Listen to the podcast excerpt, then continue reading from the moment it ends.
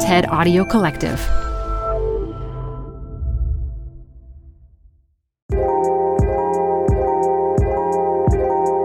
I begin my days with a fully charged phone.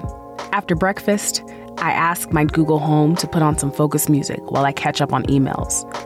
And then I'm in and out of Zoom meetings all day. Sounds normal enough, right? Maybe even boring. But if you think about it, each of these moments is powered by a series of intricate technical interactions that were once pretty much unthinkable an electrical grid, a wireless internet connection. Yet for me, the process couldn't be more convenient. I am what is called an energy have someone who benefits from the luxury of access to cheap energy at all times. But not everyone is so lucky. They are the energy have nots who are being kept from living in and benefiting from continuous and consistent power. And they are disproportionately located in the global south. I'm Sherrell Dorsey, and this is TED Tech. I'm so excited to share this next TED Talk, in which energy researcher Rose Mutiso invites us to reconsider energy abundance and rethink climate resilience. Specifically, by examining the relationship between energy haves and have nots.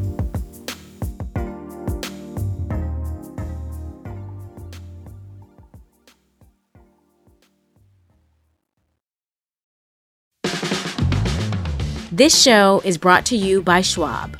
You're here because you like to keep a pulse on trends in technology. Well, now you can invest in what's trending in artificial intelligence, big data, robotic revolution, and more with Schwab Investing Themes. It's an easy way to invest in ideas you believe in. Schwab's research process uncovers emerging trends. Then their technology curates relevant stocks into themes. Choose from over 40 themes. Buy all the stocks in a theme as is or customize to better fit your investing goals, all in a few clicks. Schwab Investing Themes is not intended to be investment advice or a recommendation of any stock or investment strategy. Learn more at schwab.com slash thematic investing. Support for TED Tech comes from Odoo. What is Odoo? Well, Odoo is an all in one management software with apps for every business need. Odoo has apps for CRM, accounting, sales, HR, inventory, manufacturing, and everything in between. And they're all in one, easy to use software. And the best part about Odoo? All Odoo apps are integrated, helping you get things done faster and more efficiently. So when you think about business, think Odoo. To learn more, visit odoo.com slash tedtech. That's O-D-O-O dot com slash tedtech. Canva presents stories to keep you up at night. It was an ordinary workday until... The Singapore presentation is at 3 a.m. The office was shocked. But that's when we sleep. Maya made it less scary with Canva. I'll just record my presentation so Singapore can watch it anytime. Record and present anytime with Canva presentations at canva.com. Designed for work. Hackers and cybercriminals have always held this kind of special fascination. Obviously, I can't tell you too much about what I do. It's a game. Who's the best hacker? And I was like, well, this is child's play. I'm Dina Temple Raston. And on the Click Here podcast, you'll meet them and the people trying to stop them. We're not afraid of the attack. We're afraid of the creativity and the intelligence of the human being behind it. Click Here stories about the people making and breaking our digital world. AI machines, satellite, engine ignition, click here, and liftoff. Click Here every Tuesday and Friday, wherever you get your podcasts. Think about this. Californians use more electricity playing video games than the entire country of Senegal uses overall. Also, before gyms were shut down due to COVID, New Yorkers could work out in a 10 degrees Celsius gym because the cold apparently burns more calories. And yet, only 3% of Nigerians have air conditioners. There's a mind blowing gap between the energy haves and the energy have nots. And across the globe, we have incredible energy inequality. Billions of people simply lack enough energy to build a better life. affordable, abundant, and reliable energy to run their businesses without daily blackouts, to preserve their crops from rotting, to power life saving medical equipment, to work from home and do Zoom calls with their colleagues, to run trains and factories. Basically, to grow and to prosper, and to access both dignity and opportunity. Rich countries have that kind of energy, whereas most countries in Africa and many elsewhere simply don't. And those billions of people are falling farther and farther behind the rest of the world. In addition to taking their energy abundance for granted, the wealthy take something else for granted that everyone should fight climate change exactly the same way. Tackling climate change will require an accelerated transition to low carbon energy sources.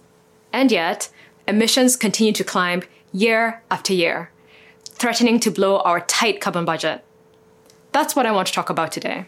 The carbon budget is an estimation of the total emissions that our planet's atmosphere can safely absorb. Faced with an imperative to not explode this carbon budget, the world is looking at Africa in a completely contradictory way. On one side, it wants us to grow, to emerge from abject poverty, to build a middle class, to own cars and air conditioners and other modern amenities, because, after all, Africa is the next global market. On the other side, because they're anxious to demonstrate action on climate change, rich countries in the West are increasingly restricting their funding to only renewable energy sources, effectively telling Africa and other poor nations to either develop with no carbon or to limit their development ambitions altogether. Africa obviously needs to develop. That's non negotiable. And I want to make the case today that Africa must be prioritized when it comes to what's left in the carbon budget.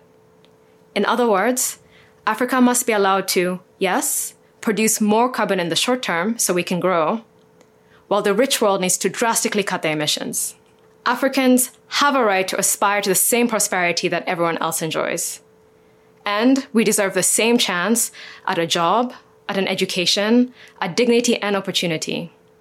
We also understand very well that the entire world needs to get to a zero carbon future. This might sound contradictory, but consider these three points. First, Africa isn't the culprit of climate change, it's a victim.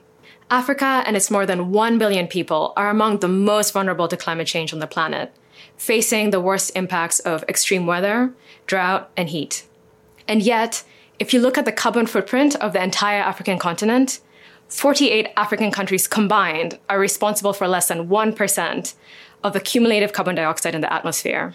Even if every one of the 1 billion people in sub Saharan Africa tripled their electricity consumption overnight, and if all of that new power came from natural gas fired plants, we estimate that the additional CO2 that Africa would add would equal to just 1% of total global emissions. Second, Africa needs more energy to fight climate change, not less. Because of its climate vulnerability, Africa's climate fight is about adaptation and resilience.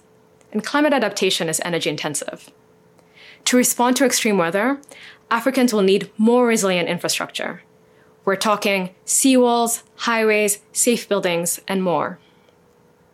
To cope with drought, Africans will need pumped irrigation for their agriculture, and many will need desalination for fresh water. And to survive soaring temperatures, Africans will need cold storage and ACs in hundreds of millions of homes, offices, warehouses, factories, data centers, and the like.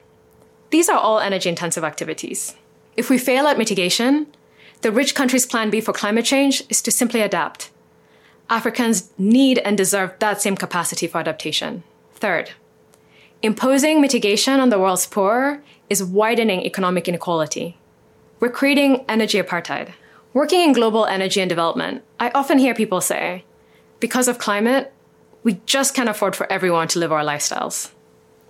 That viewpoint is worse than patronizing. It's a form of racism, and it's creating a two tier global energy system with energy abundance for the rich and tiny solar lamps for Africans. The global market for natural gas is a great example of this. Large Western companies are actively developing gas fields in African countries to run industry and generate electricity in Asia or in Europe. And yet, when these same African countries want to build power plants at home to use gas for their own people, the Western development and finance community say, no, we won't fund that. And here's the irony Many poor countries are already far ahead of the West when it comes to transitioning to a low carbon energy system. In Kenya, where I'm from, we generate most of our electricity carbon free. Renewable sources such as geothermal, hydro, and wind provide nearly 80% of our electricity. In the US, that figure is only 17%. So let me repeat my point. Everyone must get to a zero carbon future. In the transition, Africa and other poor nations deserve to get the balance of what's remaining in the world's carbon budget. For economic competitiveness, for climate adaptation, for global stability, and for economic justice. Rich and high emitting countries must uphold their responsibility to lead on decarbonization, starting in their own economies. We all have a collective responsibility to turn the tide on climate change. If we fail, it won't be because Senegal or Kenya or Benin or Mali decided to build a handful of natural gas power plants to provide economic opportunity for their people. Thank you. This podcast is supported by Tools and Weapons, the podcast hosted by Microsoft Vice Chair and President Brad Smith. Each episode features insight you won't find anywhere else from the center of the conversation surrounding emerging technologies like AI. Right now on the podcast, you can hear a special episode where Brad Smith lays out Microsoft's vision for a vibrant marketplace driving the new AI economy. To hear more, follow or subscribe to Tools and Weapons with Brad Smith wherever you get your podcasts. Hey, TED Tech listeners. We're supported by our friends at Working Smarter, a new podcast from Dropbox exploring the exciting potential of AI in the workplace. Working Smarter talks with founders, researchers, and engineers about the things they're building and the problems they're solving with the help of the latest AI tools. Tools that can save them time, improve collaboration, and create more space for the work that matters most. On Working Smarter, hear practical discussions about what AI can do so that you can work smarter too. Listen to Working Smarter on Apple Podcasts, Spotify, or wherever you get your podcasts. Or visit workingsmarter.ai. Countries like Sweden, Uruguay, Scotland, Germany, and China led the way in renewable energies like solar, wind, and geothermal technologies in 2022. Spending in this space reached $366 billion in 2021 alone mostly within Asia, and is still climbing towards the $2.1 trillion needed to fully transition the world to complete renewable energy by 2025. But an inclusive climate future must consider how climate adaptive technologies and investment has historically skipped some nations and made them increasingly vulnerable. Mutiso points out that this energy apartheid has benefited countries in Europe and Asia while leaving many in Africa behind. Like Mutiso, I question what is creating this divide? Why have investors been so hesitant to touch certain places? Is it more than energy racism?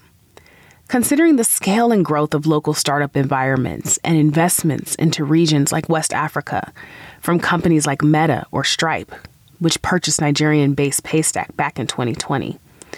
Former Twitter CEO Jack Dorsey contemplated a move to the continent of Africa in 2020.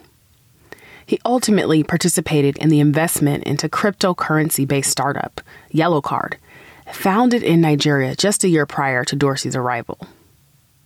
So, talent and investment opportunities exist, and those can only continue to prosper if infrastructure improves to ensure frequent and low carbon access to continuous power. As we think about the niceties of discussing climate change and solutions, Mutiso's remarks center on how injustice can continue to spread within these conversations when we're not intentional about combating it. We see this on the domestic scale too. The neighborhood I grew up in in Brooklyn had a lot of neglected uh, energy systems in the buildings. It was the early 80s. I was born in 1981, lived in, in Bed-Stuy, Brooklyn. Um, and it was a rundown neighborhood. Donnel Baird, CEO of BlocPower, has spent the last decade helping lower income communities within the U.S. retrofit their homes with clean energy technology a lifelong passion that began back when he lived in Bed-Stuy. People didn't have working heating systems inside their buildings. And when it got below freezing, people would, you know, we, we definitely would heat our apartments with our oven. And um, you open up the window to release the, the, the carbon monoxide and nitrogen dioxide, and of course, methane that's produced when, when any anytime you cook with gas. Um, certainly when you're heating your whole apartment with it. So when you think about um, the need for climate justice, environmental justice, and energy equity, um, something something as simple as who gets to live in healthy housing with with well maintained um, energy equipment. That's one part of it. Um, how do we fix that? And then what happens if we don't fix that? Baird is one of very few climate tech founders of color to raise venture capital in this space, and one of a very few that raises capital for communities of color.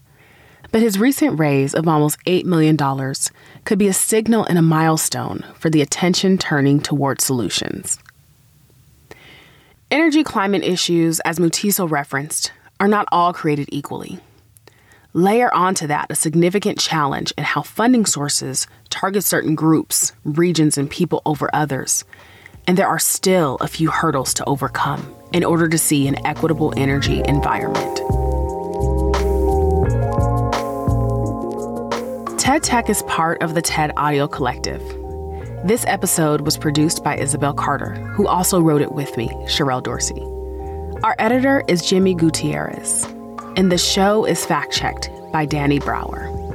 Special thanks to Farah DeGrunge for her support as a project manager. I'm Sherrell Dorsey. Let's keep digging into the future. Join me next week for more. You're growing a business and you can't afford to slow down. If anything, you could probably use a few more hours in the day. That's why the most successful growing businesses are working together in Slack. Slack is where work happens, with all your people, data, and information in one AI powered place. Start a call instantly in huddles and ditch cumbersome calendar invites. Or build an automation with Workflow Builder to take routine tasks off your plate, no coding required. Grow your business in Slack. Visit slack.com to get started. Support for the show comes from Brooks Running. I'm so excited because I have been a runner, gosh, my entire adult life.